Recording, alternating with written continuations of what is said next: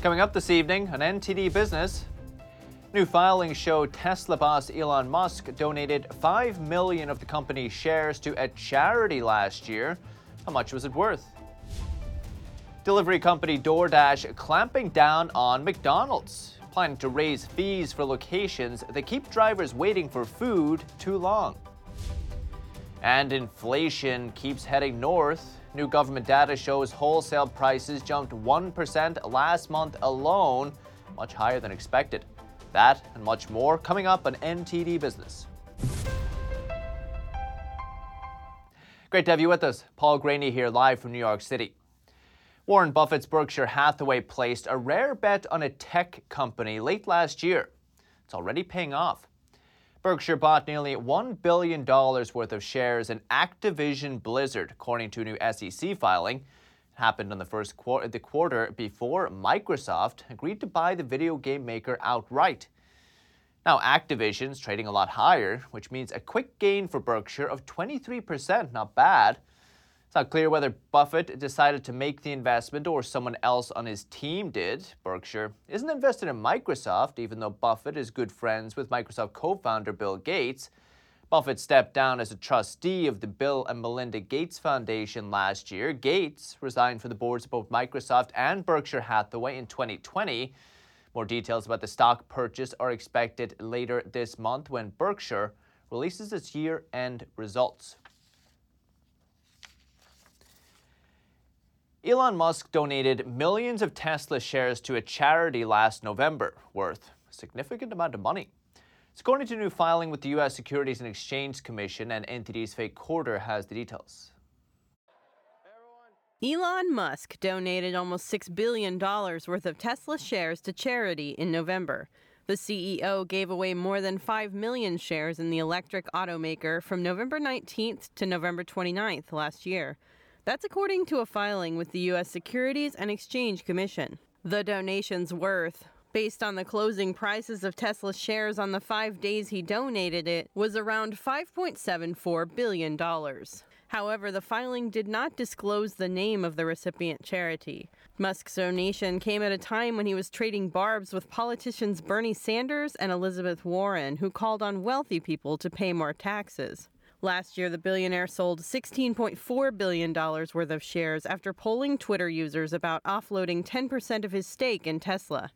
Analysts have said there would be a tax benefit for Musk potentially gifting stock since shares donated to charity are not subject to capital gains tax, as they would be if sold. Faye Quarter, NTD News. That donation puts Musk as America's second biggest donor last year after Bill and Melinda Gates according to data from the Chronicle of Philanthropy.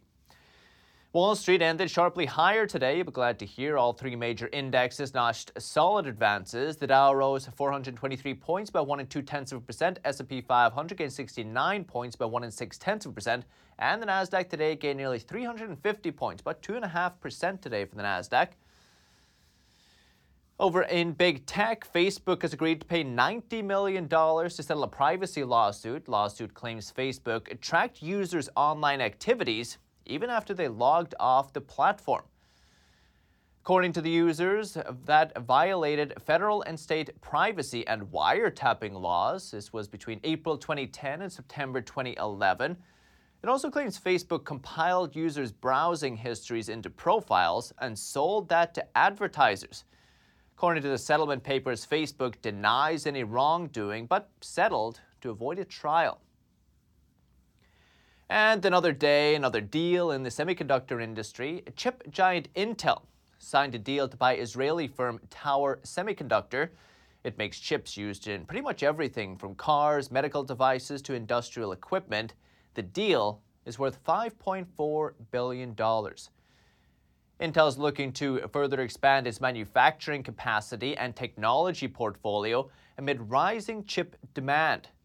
The deal is expected to close in about a year and a half, but it has already been approved by both boards. It is still subject to regulatory approvals, including approval from Tower's shareholders. Tower, the company said, will remain independent until the deal closes. Then, will be integrated into Intel Foundry Services. That's a new unit Intel established a year ago to help meet growing chip demand. Towers Tel Aviv shares rose 48% in after hours trading on the Nasdaq yesterday after that news of the possible acquisition was first reported. And despite receiving billions in funding, food delivery apps are generally unprofitable. Did you know that? They run on razor thin margins, making maybe only a few cents in every order. Now, seemingly in a boost to bid in a bid to boost its margins, DoorDash wants to punish McDonald's for keeping its drivers waiting too long. We talked to multiple experts in the restaurant and food industry to get their take, as well as one restaurant owner who calls the idea crazy. So, will these companies ever become profitable? If so, how? NTD's Colin Fredrickson has more. DoorDash is raising fees on McDonald's restaurants that take too much time to complete an order. If the driver has to wait over seven minutes, rates will climb by 6%. They're trying to obviously make their operations more efficient with the DoorDash delivery so delivery drivers can line up those deliveries and do more of them. Bob Bilbrook is the CEO of Capture, a business consultancy with its own delivery division. Bilbrook says the food delivery business has razor thin margins. Delivery apps make money by charging restaurants a percentage of an order and by charging customers a service fee. And a Deutsche Bank analysis found that DoorDash makes an average of 2.5% on the average order. So that's 90 cents on an order of $36. DoorDash has never made an annual profit. They cannot afford to give up margins so that they have to keep raising the rates, the commission rates and the fees and all that. Santosh Rao is the head of research at Manhattan Venture Partners. Rao says they've also been hit by a driver shortage, which means they must pay drivers more. Drivers are their biggest expense. More often than not, believe it or not,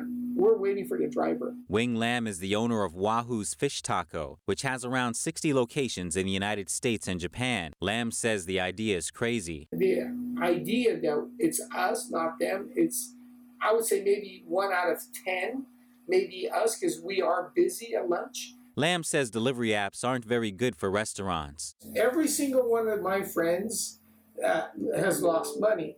You give them anywhere between 25 and 40% of the dollar, right? Because you can say, hey, I'm going to lose 10 to 20 cents per transaction because I'm going to introduce my brand to people and hopefully they'll come into the restaurant. Lam says delivery apps sell restaurants on the idea that this is a way to market themselves. But people who order online rarely visit in person. They're too far out of the way or whatever reason, they're not going to go there. They order from there because it's convenient. Lam says he's renegotiated with delivery companies, so he's now breaking even on deliveries as opposed to losing money. Izzy Kharasch is the president of Hospitality Works, a restaurant consultancy that's worked with over 700 restaurants. Kharasch says it's a money loser. And a number of cities, I think San Francisco, Chicago, and New York, are stepping in and putting a cap on it because they see this as restaurants uh, being taken advantage of. Despite being generally unprofitable, delivery apps received over 25 billion in venture capital last year, according to PitchBook. So the name of the game now is to scale up. So they deliver everything across the board. Like I said, they have deals with uh, all pharmacies and other grocery chains and all that. And a potential future innovation could lower their biggest expense, the drivers. So let's say within five to six years you have fully autonomous vehicles that can deliver. You don't have to worry about, you know, the hourly fee, you don't have to worry about how the splits and things like that. DoorDash's new policy for McDonald's is set to begin in 2023. Colin Fredrickson, NTD News. It looks like inflation is still heading north. The producer price index, which keeps tabs on average price changes U.S. producers get for their goods, rose 9.7% in the 12 month period that ended last month, according to the Bureau of Labor Statistics. That's much higher than economists had predicted. The price increase for January 2022 alone was a full percentage point, twice as fast as forecasters predicted, and double December's pace. If food, trade, and energy services are taken out of January's data, inflation rose 0.9%. That's a high not seen since January 2021.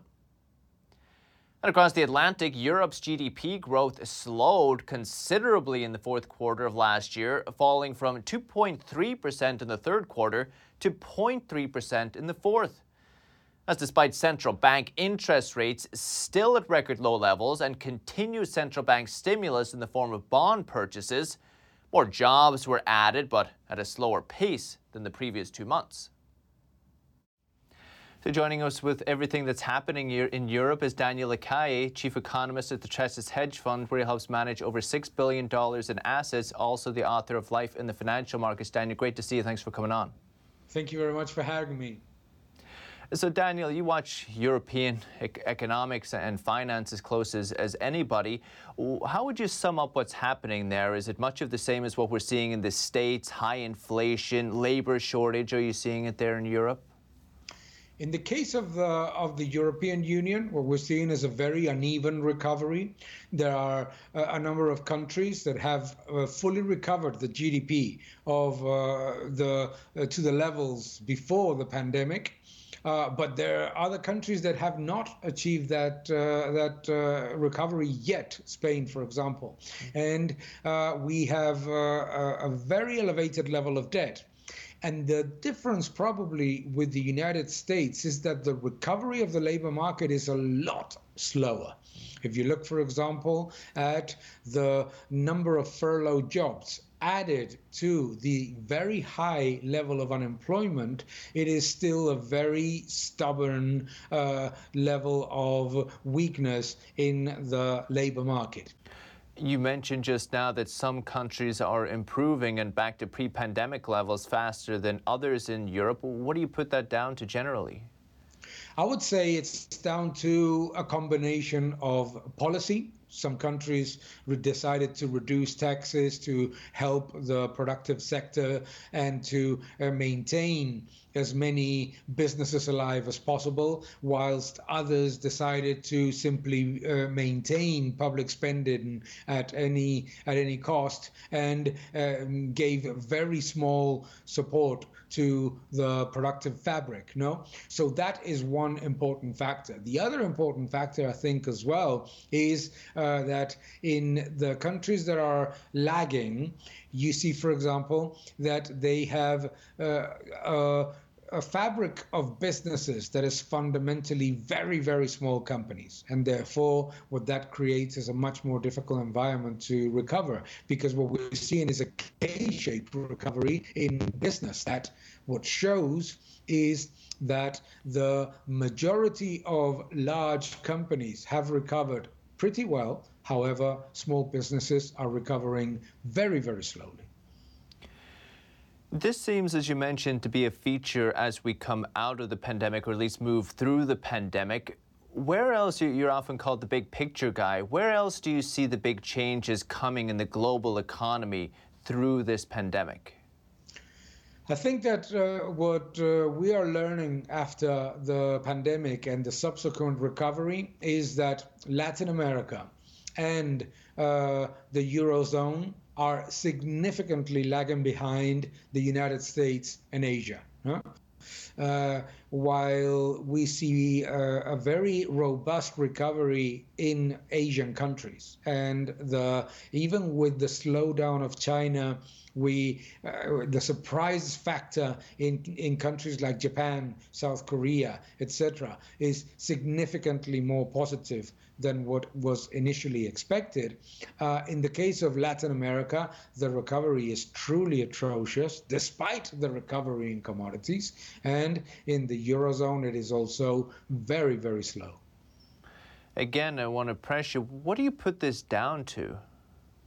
I think that ultimately it's been a very simple difference between the countries that decided to have policies that supported free markets, businesses, uh, small and medium enterprises, relative to those that decided that they would go for the most aggressive lockdowns on top of bloating government spending. I think it's so evident when you look at the weakness of the recovery of uh, Argentina, of Mexico, of some of the Eurozone economies that have more socialist governments. I think that it's so amazing to see that the recovery from the pandemic has shown yet again that in the Eurozone, Ireland, for example, and the countries that have uh, higher levels of economic freedom have risen back from the pandemic stronger.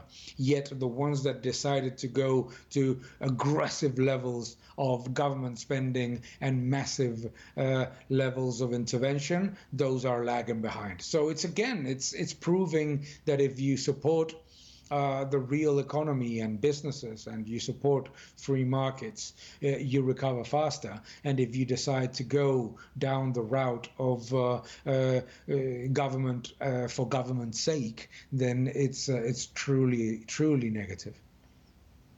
Daniel Kai, Tressis, appreciate it. Thank you. Thank you very much.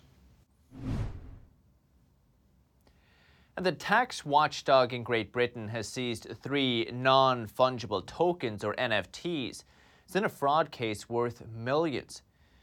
According to Her Majesty's Revenue and Customs, it's the first time the UK government confiscated NFTs. It was part of a larger investigation into a value added tax or VAT fraud case worth $2 million. Suspects allegedly tried claiming more VAT tax, that's a type of sales tax, then they were actually owed. They used a mix of stolen identities and over 200 fake companies. The tax watchdog says this is a warning to anyone who's trying to hide money from them using crypto assets. It looks like the debt crisis that faced Chinese real estate developer Evergrande is now impacting the wallets of local Chinese authorities. Real estate projects have long been key to funding local governments in China, so what are they turning to now? Idris Don Ma has the details. Evergrande's fallout has left local Chinese governments to find alternative means of revenue other than real estate, and that is foreign investment. Local governments in particular are becoming more eager to attract foreign investment as a kind of substitute for the slowdown in real estate projects that have long been key to funding local government in China. Shanghai recently announced it had signed off on 53 foreign investment projects. They are worth a total of $5.4 billion. This move is an outcome of the Evergrande crisis. Because, as I mentioned, the, the fact that domestic investment may dry up somewhat because of a number of big companies going bankrupt or at least these foreign investment projects are in areas including manufacturing, high tech, and infrastructure. What they need is a new source of investment capital that isn't as encumbered with debt as companies like Evergrande. There are a lot of, of property com- companies in China, starting with Evergrande and, and a number of others, that are uh, teetering uh, on the edge of bankruptcy in part because. A business professor tells us that investment in these Chinese projects may not be a great idea right now especially in infrastructure. And I think those Chinese real estate uh, companies are facing even more pressure to generate enough revenue to, to pay their debt, to pay off their debts. So investing in Chinese infrastructure is not a good idea. Definitely not a good idea. I think the, the real estate bubble is about to burst. But Nolte says in the long term, he thinks China's real estate market will likely attract foreign investors. Don Ma, NTD News. With that, we're going to take a quick break, but still to come this evening. Spider Man No Way Home becoming the third biggest movie ever in box office history in the country, surpassing the science fiction epic Avatar. And a wildlife streaming service finds a new source of income selling NFTs or digital collectibles to help conserve wild habitats. That and much more coming up on NTD Business.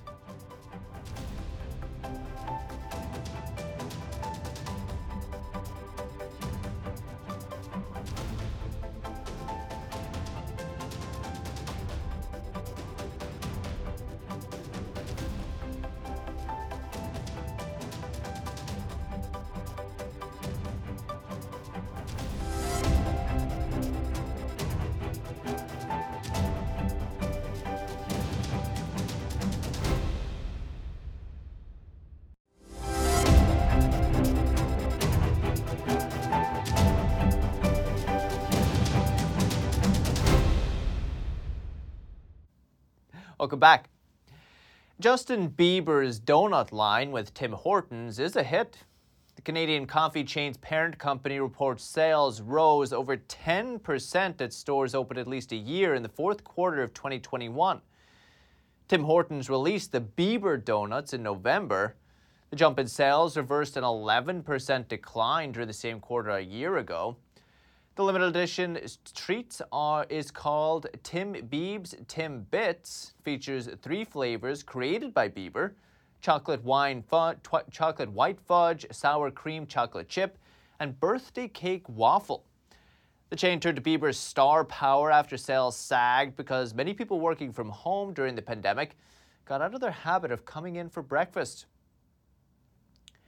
And Spider Man No Way Home continues to break records at the box office. The movie is now the third highest grossing domestic release in history, pushing the 2019 science fiction epic Avatar to number four. Moviegoers pushed No Way Home to that spot Monday after buying a million dollars worth of tickets. The movie has almost grossed a whopping 761 million at the domestic box office, as despite launching exclusively in theaters only in December. Avengers Endgame and Star Wars The Force Awakens are still the two top highest grossing movies ever. It's been one year since NASA's Perseverance rover landed on Mars. Spacecraft is on a two year mission exploring the planet's dry river delta. Part of that mission means drilling into rocks that could hold evidence of life 3 billion to 4 billion years ago. NTD's Andrew Thomas reports. In February 2021, NASA made history by putting a spacecraft on Mars. The Perseverance rover landed near an ancient river delta in Jezero crater on February 18, 2021, to search for signs of ancient microscopic life. Five cameras sent images back to Earth. And so when we when I heard about the successful landing and I was at home with my family and my young kids, which was actually really nice to be able to share that moment with them, I felt such a release, re- uh, release and relief at successfully having landed Perseverance on Mars. But celebrations were short lived. The mission was still in its early days. But for those of us on the science and operation teams, landings are really when the work begins for us. And so we had this moment of celebration, but then we had a couple of hours, and then we had to begin uh, operations and, and telling the rover how to prepare itself and and to do its work on the surface of Mars. Perseverance is one year into a two year mission to explore the dry river delta and drill into rocks that may hold evidence of life from 3 billion to 4 billion years ago. The core samples will be sent back to Earth a decade from now for study. When we got the data down and we saw that we had a sealed sample, we couldn't be more ecstatic. It worked. NASA expects to bring back the rocks as early as 2031, several years before the first astronauts might arrive on the red planet. Andrew Thomas, NTD News. And Virgin Galactic says it's ready to start offering the general public an out of this world experience. Starting Wednesday, the space travel company says people can apply to reserve a spot for its next trip to space. As you can imagine, space travel is not cheap. Total cost for a reservation is $450,000. An initial deposit of $150,000 holds your spot. Virgin Galactic says those who take the trip will experience an hour and a half long journey from Earth to space and back, and see what the planet looks like from far above as well. 1,000 people are slated to be on board the initial flight later this year. To make a reservation, apply at virgingalactic.com. Godspeed. And Wild Earth, a wildlife streaming service, is minting NFTs for uh, 25 animals on a game reserve in South Africa. It's then going to donate 40% of the sale proceeds to the wildlife habitat. NTD's Colin Fredrickson has more. Leopards in South Africa have been transformed into NFTs in a new project to raise money for a conservation fund. Wild Earth, a wildlife streaming service, is minting NFTs linked to 25 animals on the Djuma Game Reserve. Buyers will get special access to images, video, and information about the animal via an app. They also get voting rights for the names of the leopard's cubs. And if we don't create the necessary economic incentives to conserve wildlife, it, it won't happen. If it doesn't pay, it won't stay. Each NFT currently costs around $200. Wild Earth can scale this, and we've got a plan to scale this in our roadmap to all conservation areas around the world. Colin Fredrickson, NTD News. That's the latest business updates for today. Can still catch NTD Evening News with Stephanie Cox. That's at 6.30 p.m. Eastern. For NTD Business, that's all for today. Thank you for watching, and we'll see you tomorrow.